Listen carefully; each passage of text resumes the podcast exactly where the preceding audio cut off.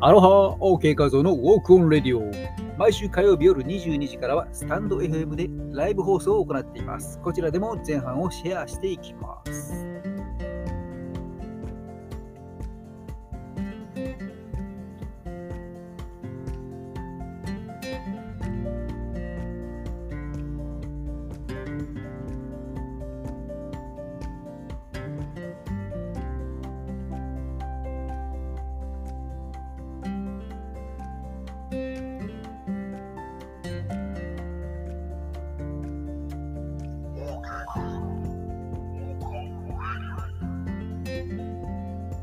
改めまして、アロハ OK 画像です。さて、西暦2022年2月1日の22時、定例ライブ始めていきます。今日はですね、2月1日、旧暦のお正月ということですね。このお正月、旧暦のお正月は、まあ、実は年によってその日にちは違うんですけどね、今年はたまたま2月の1日が旧暦のお正月となっています。今日しかも新月ということでね、1月のスタートダッシュでつまずいてしまった人は、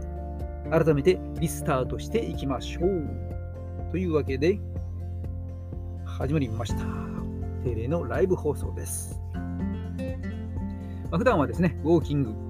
中心に姿勢改善のお話なんかをしています。時折音声マーケット、ね、なんかについてもお話をしています。火曜日は雑談のライブとなっています。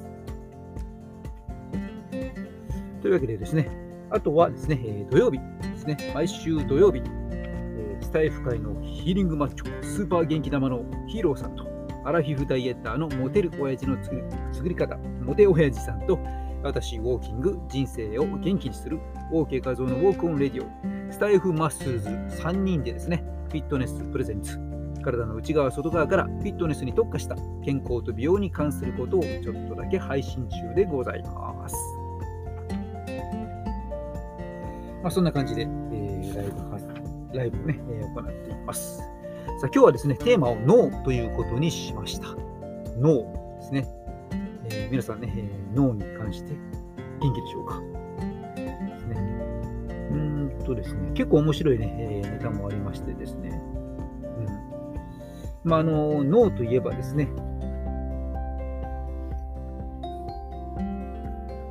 脳のサプリとかね、皆さんご存知でしょうか？ね。脳に関してのサプリとか取ったことありますでしょうか？最近私取っていないっていないですけどね、昔かなり取ってたこともありましてね、いろいろありますけども。あ、キュンさん、アロハこんばんは。ありがとうございます。アロハとですね、キュンさんは、さあ、どんどん進んでいます。えー、2月4日の Kindle7 冊目発売。素晴らしいですよね。うん、行動力のスピードがね、ボリュームとスピードがね、キムさん素晴らしいですね。今日はちょっと、えー、脳の話をしてみましてですね、うん、まあ、あの、キムさん、あざーすって ありがとうございます。はい。ね、まあ、アメリカなんかね、結構この脳に働きかけるサプリを、ね、専門的にヌートロピックなんてね、呼んでいるぐらい、まあ、人気がかなりある、ね、ジャンルだったりします。あ、絵文字いただきます。そうです。ノーです。ね。うん。まあ、結構ね、あの、そんな、まあ、アメリカと日本ってやっぱりね、昔、ちょうど三十数年前ですかね。えー、と、あ、ソプラノさん、こんばんは。ありがとうございます。お、キーボードさんも、こんばんは。ですね。ちょっとですね、20代前後ぐらいとかね、あのサプリメントにものすごくハマっていた時がありましてね、その時いろいろ研究して研究して、えー、開発者の人ともね、お話をしたりとか、まあ、後々自分もサプリを開発したりとかっていうね、ことにつながっていくぐらい、いろいろとですね、えー、研究していた時、当時ですね、だから今から三十数年前ですけど、なかなか日本では全然広まっていなくてですね、今のようにコンビニとかね、えー、とか、まあ、気軽にサプリが売ってるようなことは全然なくてですね、うん。で、まだまだその、例えば薬との違いは何だって誤解されるような時代だったんですよね。その時はやはりアメリカの方はね、かなりのバリエーションで1店舗丸々サプリメントがバーンと詰まった専門店とかがあってね。で、またちょっと日本と広告の規制なんかが違うので、かなりあのダイナミックな宣伝で、日本じゃ薬事法でアウトですよねみたいなことが平気でバンバン歌われていて、ね、そこにうわなんだって思ってわざわざアメリカまでですねその専門店を英語喋れないくせに訪ねて行っちゃったりとかね。えしていた時代でしたけど、えー、おキュンさんもね、そうですよね、今だまだまだサプリ市場は日本遅れてますね、そうですよね。うん、一部、あのさすが日本だなというところで、あの超えていってるもね、安全と効果とっていう部分ですごいずば抜けて、えー、アメリカをぐんと超えていくようなものもね、バランスよく出てたりはするんですよね、そのまあ、日本人に合ったボリュームで。うん、なかなかそのアメリカものの面白いっていうね、広がりはあるものの、そのボリュームのまま持ってくるとね、これが日本人に合うかどうかっていうと、また微妙なところもあったりとか。うんまあ、私は割と平気なんですけど、多くの方があのまず飲み込みにくいと思いますけどね、あの中身もともかくとして、そのサイズがね、でっかいですよね、一粒一粒がね、ものすごいでかいですね。うん、あのまあいろいろありますけどね。うんまあ、そんなこんなもあって、そのヌートロピックなんていうんで、特に脳の機能の向上を、ね、促して、認知能力、記憶力を、ね、集中力、こういったものを高めていくっていうところを、えー、そういうね、ヌートロピックって呼んでいるぐらい、ジャンルがあるぐらい人気な脳サプリね。まあ、別名ではスマートドラッグとも呼ばれるんですけども、あのこのスマートドラッグっていうのはまたこの脳のサプリとは別の時にもね、使われていたので、うんまあ、区別するとね、ヌートロピックなんてね、言ったりするみたいですけど、あのまあ、スマートドラッグって言ってもその、まあ、あの麻薬とかね、覚醒剤とかね、そっちの ドラッグではなくてですね、全然、あのいいものですね。うん、もうちょっと昔ね、全般的なスマートドラッグいいなって憧れた時ありましたけど、まあ、あのスマート、ね、ドラッグ、まあ、頭が良くなって集中力が高まってとかね、そういった意味のね、スマートなという意味で使われているサプリメントですね。まあ、いずれにせよですね、まあ、合成もの、天然ものね、両方あったりするってことですけどもね。まあ、あの、そうですね、代表的なものとしては、例えば昔僕が撮ってたものの中にも入ってましたけど、あの高麗人参とかね、胃腸波エキスとかですね、オメガ3とかね、こうあの脳に良い油とかですね、えー、そういったものであったりとか、まあ、他にもこのジャンルにはあのタウリンとかカフェインとかね、えー、L テアニンとか、まあ、いろんなものが、ね、含まれて、まあ、ビタミン B 群なんかもね、えー、そこに含まれたりしてますけども、あのただこれがですね、途中、日本の厚生労働省がですね、えー、健康被害の恐れがあるという理由で、2019年の1月に実は輸入を制限がね、かけたりもしているというですね、えー、ことがあったりもするんですよね。キュンさん、お、アイハーブの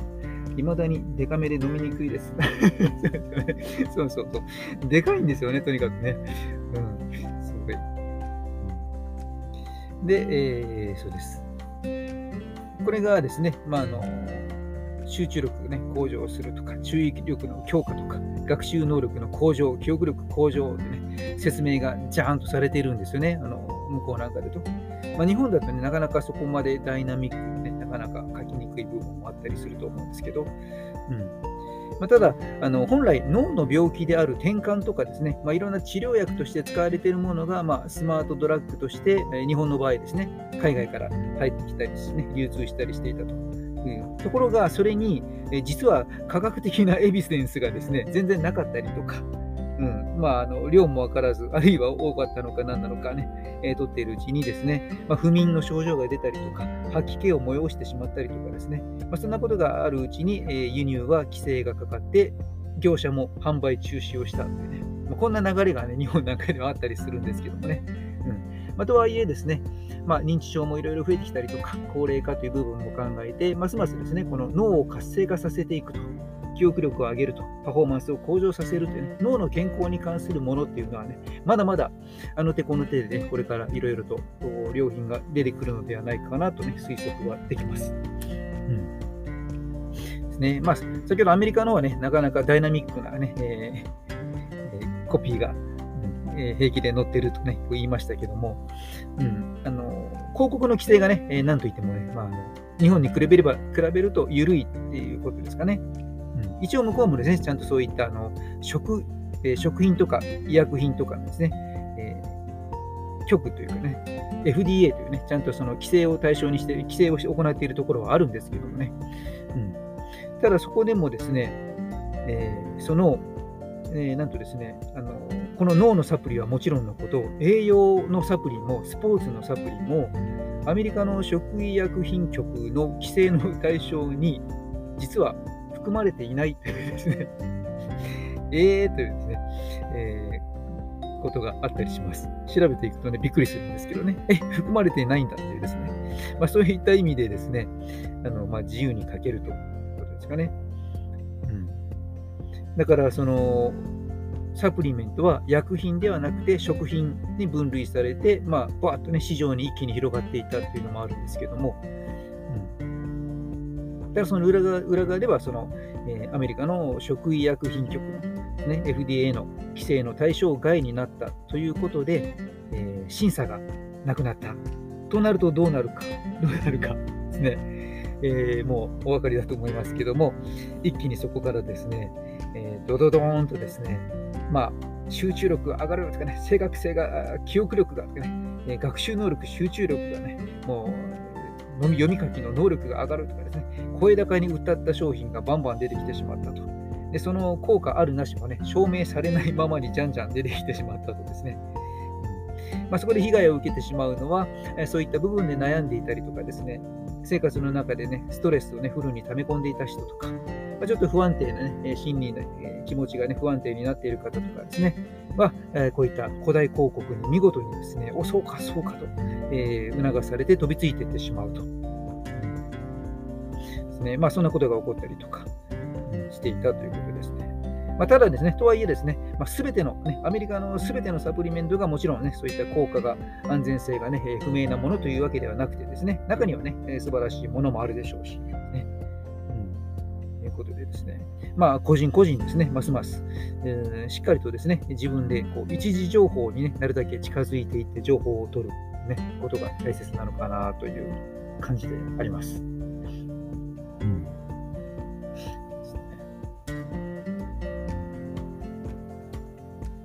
ね、これ例によってですね、えー、もし喋れれば10分ぐらいキーボードさんを上げてしまおうかと思って、今、招待ボタンポチッと押してみましたけどね。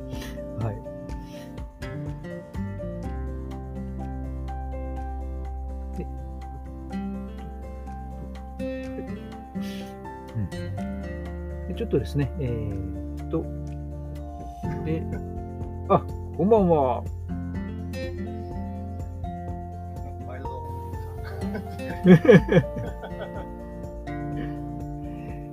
ツイートでライブ中とつぶやいて戻ってきました。はい。ですね。はい。準レギュラーのようになっていますけどね。はい。ちょっと今日はね、脳に関してお話をしていました。はい。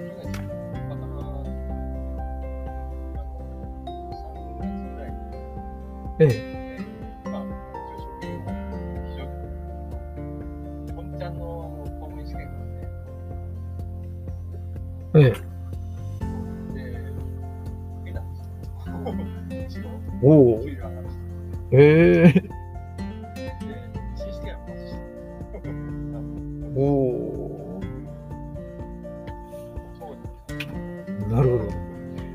じゃあ脳を活性化させないといけない状況で。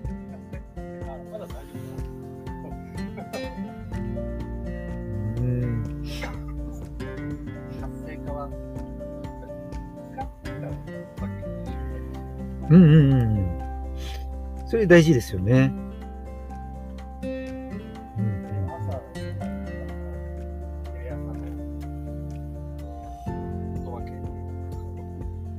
うんうんええええうん。あそこに穴、荒い穴を立ってて、え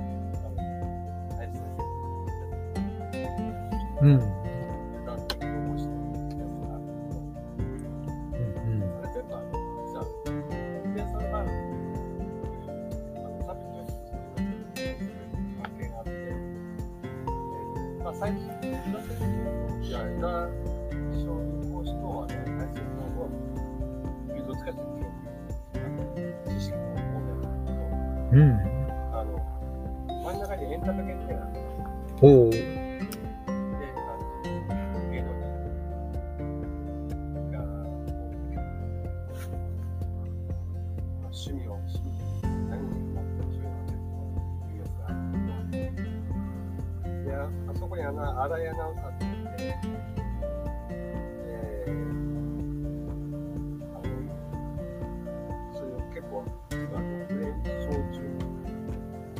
連続正解中なんだけど、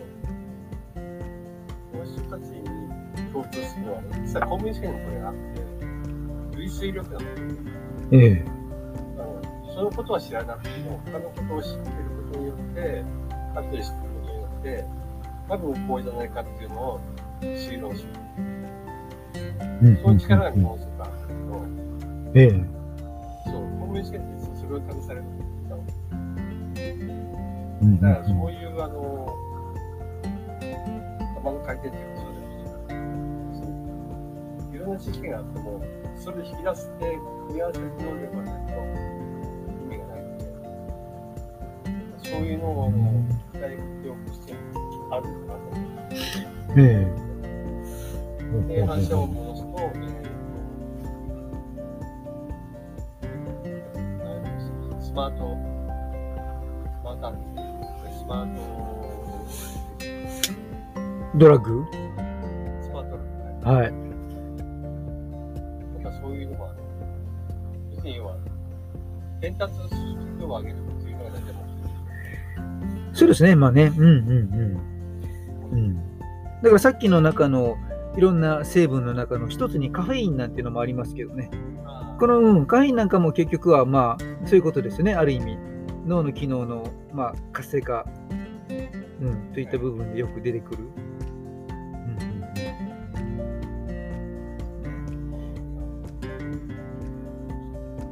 この脳のさっきのヌートロピックとか言われるジャンルのスマートドラッグの中だと、まあ、メジャーなのは胃腸派ですよね。胃腸派とか、高麗人参とかあの、あとオメガ3脂肪酸とか、まあ、DHA、EPA とかナノ系統ですかね。脳に良いと言われるような。日本なんかでもあの昔、まあ、今でもあるのかな、あの電脳パンってなんてのもありましたね。記憶力が良くなるとかって書いてあって、電脳パン。そのうんでなんだろうと思って買って食べてて、原材料読んでたら、確か DHA とか入ってるんですよね。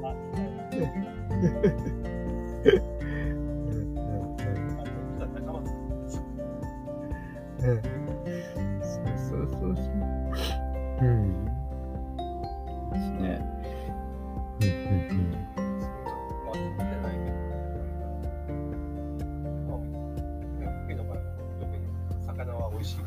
ええ青魚はうん。うん。うん。うん。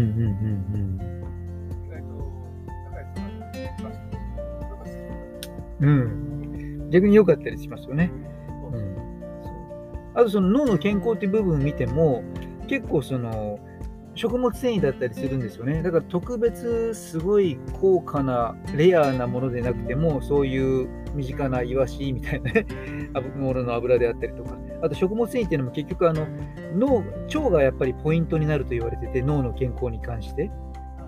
うん、だから結局、腸内が健康であることで、まあ、体内のセロトニンで,、ね、であったりとか、あの心をこう落ち着かせてくれるギャバであったりとか、こういったものの生成がに関与してるっていう研究がやっぱり進んでるんですよね。うん、あとは結局あの、パーキンソン病とか、まあ、不安神経症とかうつとか、アルツハイマーとか、こういった部分の発症と健康状態なんかにそのやっぱり腸内細菌があの関与している可能性があるっていうのが最近こう結構発表データがポロポロ出たりしていてで結局、うんまあ、結局あの食物繊維を取ることが、ね、あの重要だってなっていくんですけど結構そこだと割と 30g、38g とか1日の食物繊維日本で勧められているボリュームよりもちょっと多いんですよね。うん、これぐらいしっかり取っていきましょうなんて出てくるぐらい。男性だとまあ20ちょいとかあれですかね。女性。うん。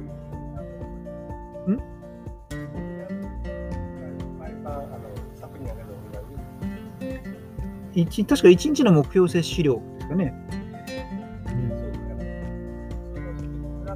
うん。うん、ああ、あそれ、うん、それぐらい不足してるっていうのはありますよね。は確か半分ぐらいも取れてなかったりとか、なんか、まあ、年代にもよりますけど。うん。そうそうそうそう。うん。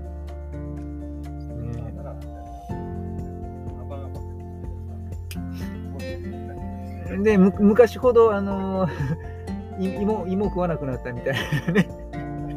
そういうのも良くないということですね。うん。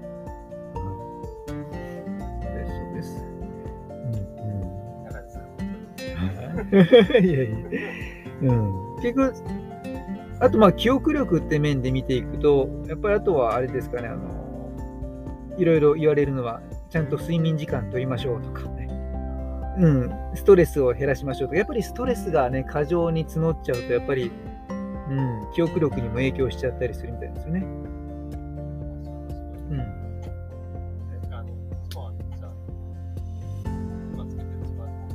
えあの睡眠11時とかにこれ聞いてからだと、え。うんうんうん睡眠時間が遅い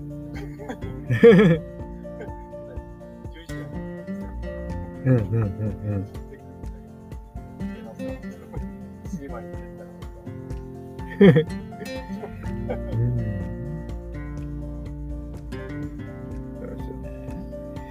うん。あと結構その大胆なタイトルですけどね、こう脳を鍛えるにはもう運動しかないみたいな、それぐそれぐらいの本も出版されてるぐらい、運動っていうのもやっぱり、うん、記憶力向上なんかにも有効みたいですよね。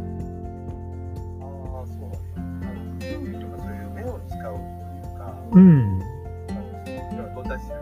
ええ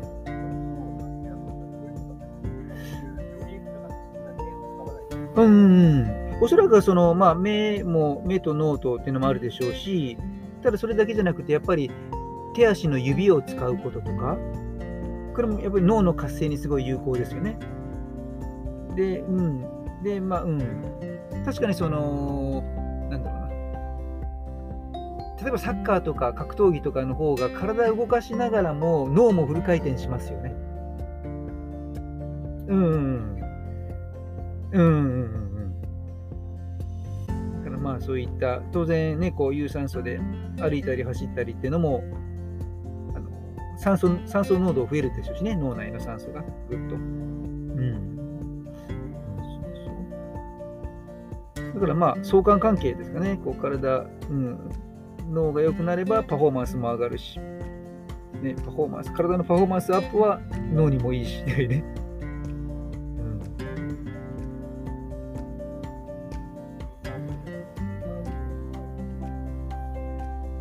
うんうんうんうんうん。うん。うんうん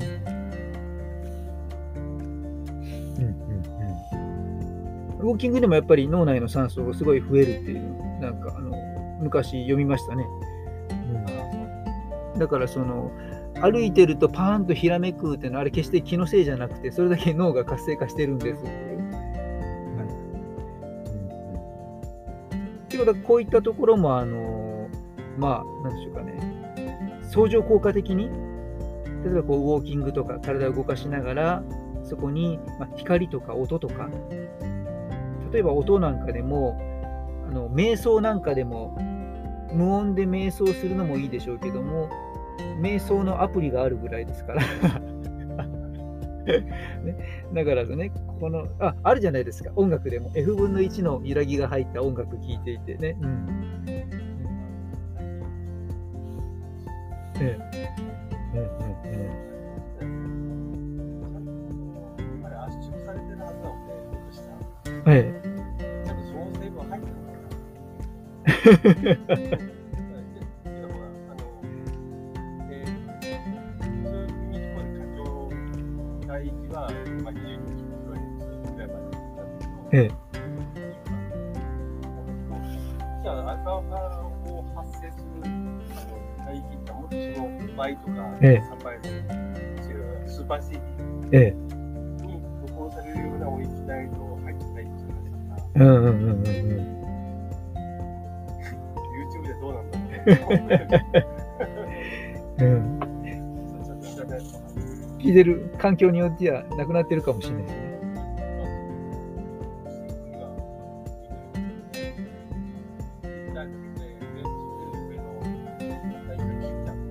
ええ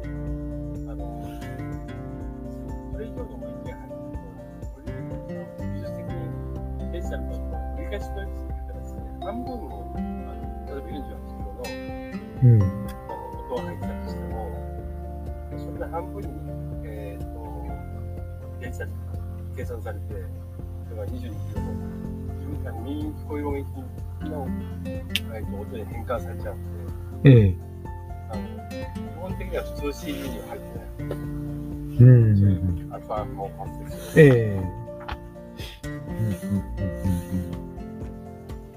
脱線してくる。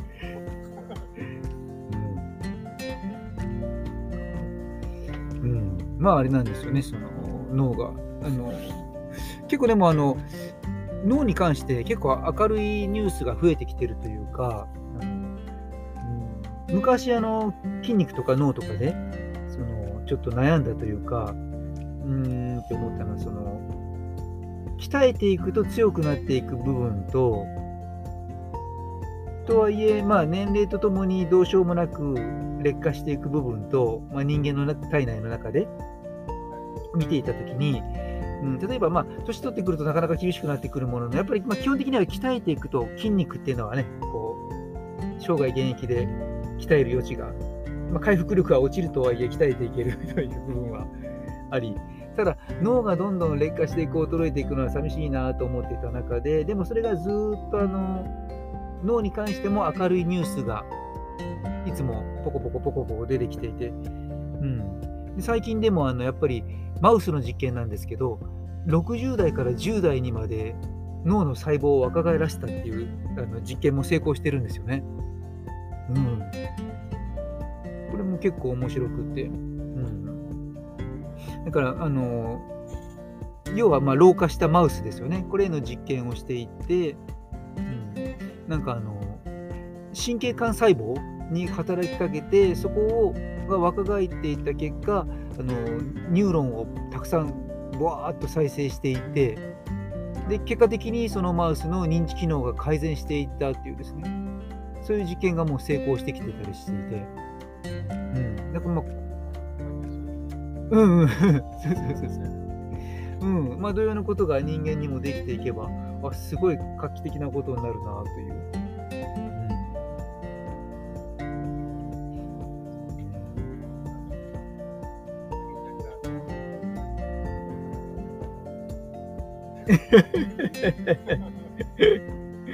う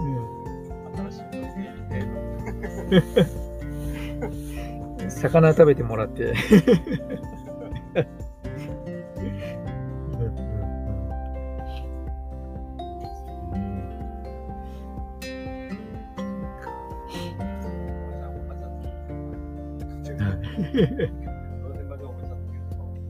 い。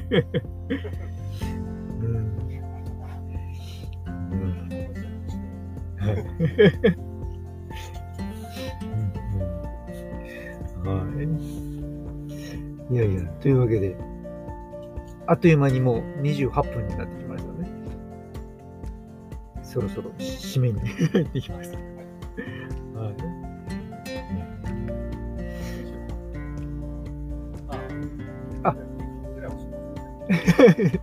バレましたか？はい。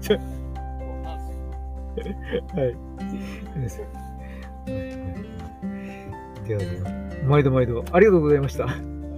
突然の呼びかけに。はい。